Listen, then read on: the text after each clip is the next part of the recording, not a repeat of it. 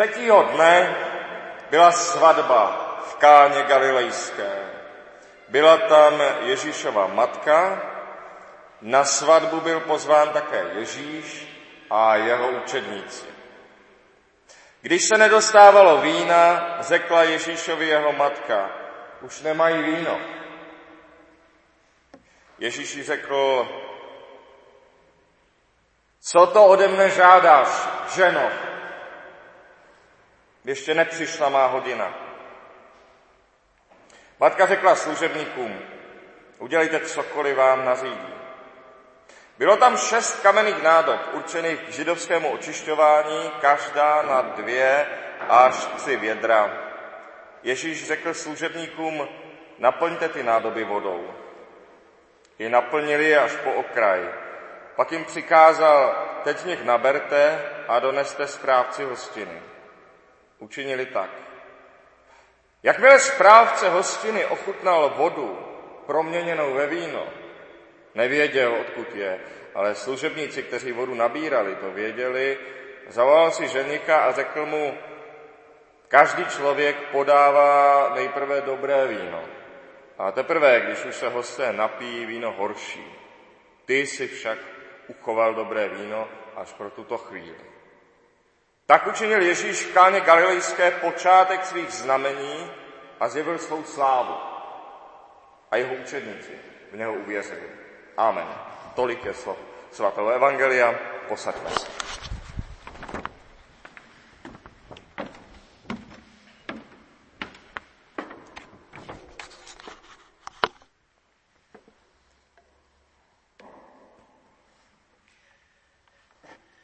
Co to ode mne žádáš, ženo? Ještě nepřišla má hodina. Říká Ježíš vlastní matce. Zaráží už to, že Ježíš e, e, řekne ženo vlastní matce. Ať bychom toto čtení ohýbali, jak chtěli, oslovit někoho ženo nezní v této souvislosti nikdy úctivě.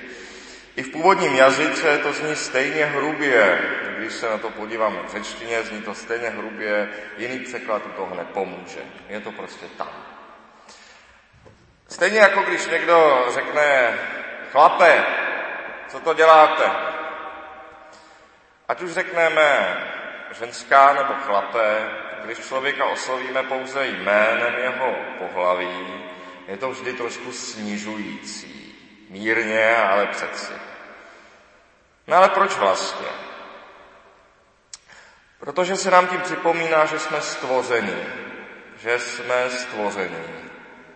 Podle písma celý člověk je muž a žena dohromady a my jsme vždy buď jedno nebo druhé.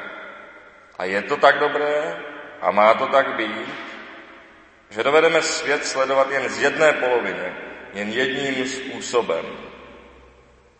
A ten druhý pohled nám může poskynout jen někdo druhého pohlaví. Tím, že si uvědomujeme, že jsme mužem nebo ženou, uvědomujeme si hranice svého vnímání, hranice svého myšlení, hranice svých citů a prožitků. Uvědomujeme si, že nejsme bohové, že nejsme Bůh. A tomu se říká pokora. Pokud člověku maličko chybí pokora, cítí se pokořený, když mu někdo řekne ženská nebo chlape. Když ho vrazí, vrací do jeho přirozených, Bohem daných mezí. Člověk je omezený. Člověk je omezený a má to tak být a je to tak dobré, aby se lidé navzájem potřebovali. Nicméně stále říci vlastní matce, co chceš ženská, což je přesně to, co Ježíš říká, to každému hrubě nedoporučuji. To si nikdo z nás nemůže dovolit. Nezapomínejme, že Ježíš je nejenom pravý člověk, ale též Bůh z Boha, světlo ze světla, pravý Bůh z pravého Boha, zrozený, nestvořený, jedné podstaty s Otcem, skrze něhož všechno je stvořeno. Jako Bůh nemůže Ježíš kývnout na jeden pohled na svět, v tomto případě na ten ženský, jako na jediný pravdivý. Platí to i obráceně, ani mužský pohled na svět není konečná tady celá pravda. Zde však vidíme, co jsou hranice ženského pohledu na svět a že to není celá skutečnost, že takový pohled nejde brát jako celou skutečnost. Na svatbě velmi důležité události v životě došlo víno, což je ostuda, což by byla velká ostuda i dnes. Je to ostuda a ostudu není radno podcenit. A ženy vnímají velmi dobře, že lidé si pamatují takové symbolické věci, jako kdo koho pozval na svatbu, jak to celé probíhalo, jak to vypadalo. Ta svatba jistě ovlivní, jak pak lidé budou v budoucnu jednat s těmi snoubenci, s tou mladou rodinou. Jistě to ovlivní, jak budou nadále jednat s jejich rodiči a tak dále. A muž by řekl, no tak to je přece nerozumné, aby takhle lidé jednali. Přece to tolik neznamená, že tam došlo víno. No možná je to nerozumné, jenomže lidé se řídí rozumem jenom občas. Lidé se v praxi řídí rozumem jenom velmi málo a symbolické věci mají na život daleko, obvykle daleko větší vliv než rozum. Lidé se převážně řídí spíše symbolickými věcmi, dojmy, rozumem málo kdy. A my se můžeme stavět třeba na hlavu, ale pocity zůstávají a dost často rozhodují. A tak Maria vidí zcela jasně a zcela pravdivě, že tento moment, ta chvíle, kdy došlo víno, bude mít dopad a také, že bude.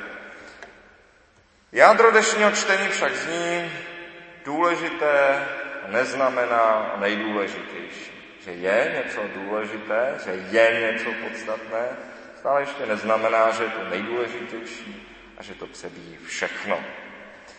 Jak věci vidí Marie, je sice pravda, ale není to celá pravda. Ano, na svatbě došlo víno, je to ostuda, pokažená veselka, skutečně veliký problém, Ovšem, vezměme jenom toto. Snad žádný muž si v dětství nehraje na vlastní svatbu. Nikdy neuvidíme chlapce, který by si hrál na svatbu, na to, že je ženichem. Ani pak žádný dospívající muž si nepředstavuje ve fantazii. Prostě to nehraje tak velikou roli. To se prostě neděje. A i když má společenská ostuda veliký dopad na náš život, tak nemá moc náš život úplně zničit, úplně zahubit. I s hanbou se žije dál. Podívejme se jenom na proroky, na Jeremiáše nebo na Ezechiela. Podívejme se na jejich život, jak divné věci z božího příkazu dělali lidem na znamení. Vezejně velmi podivné, velmi vlastně zostuzující věci všem lidem na očích. Právě proto, právě proto, aby lidi urazili, aby vyvolali neklid, aby lidi probrali ze spánku. Právě proto, aby nebyl pokoj, konali tyto znamení. Pohleďme konečně na význačné vědce, techniky, vynálezce, kteří jsou často dosti nespolečenští, dosti podivničtí. A trpí za to jistě poněkud. Ale věc, které se věnují, ta jim za to stojí. Předmět jejich zájmu jim za to stojí. Takže kdyby někdo nerušil klid, kdyby nikdo nepřemýšlel o odtažitých věcech, kdyby nebylo lidí, kterým je celkem jedno, zda mají tvář od oleje a boty od bahna. Kdyby nebylo nikoho takového, žili bychom bídně v jeskyních, živili bychom se kořínky a nejspíše by nad námi vládl nějaký tyran, kterému se nikdo nepostaví, aby nebyly problémy. I pokud, i pokud jde o hloubku prožitku. Řekl bych vlastně, že žena, myslím, dovede zažít radost věcí, které se netýkají lidí, které se vůbec netýkají lidského světa. Radost pohybu, radost práce rukama, radost třeba z astronomie, kosmických objevů a takových věcí. A to je skutečná radost. Je to též radost od Boha. Také tyto věci Bůh, pro, pro tyto věci Bůh člověka stvořil. Lidé nejsou všechno. Lidé nejsou všechno. Zvláště v našem čase je, připomenout, je třeba připomenout, svět nejde postavit jenom na tom, aby se někdo neurazil, aby se každý cítil dobře, ani aby zmizelo každé riziko. V takovém světě se totiž nakonec udusí muž i žena.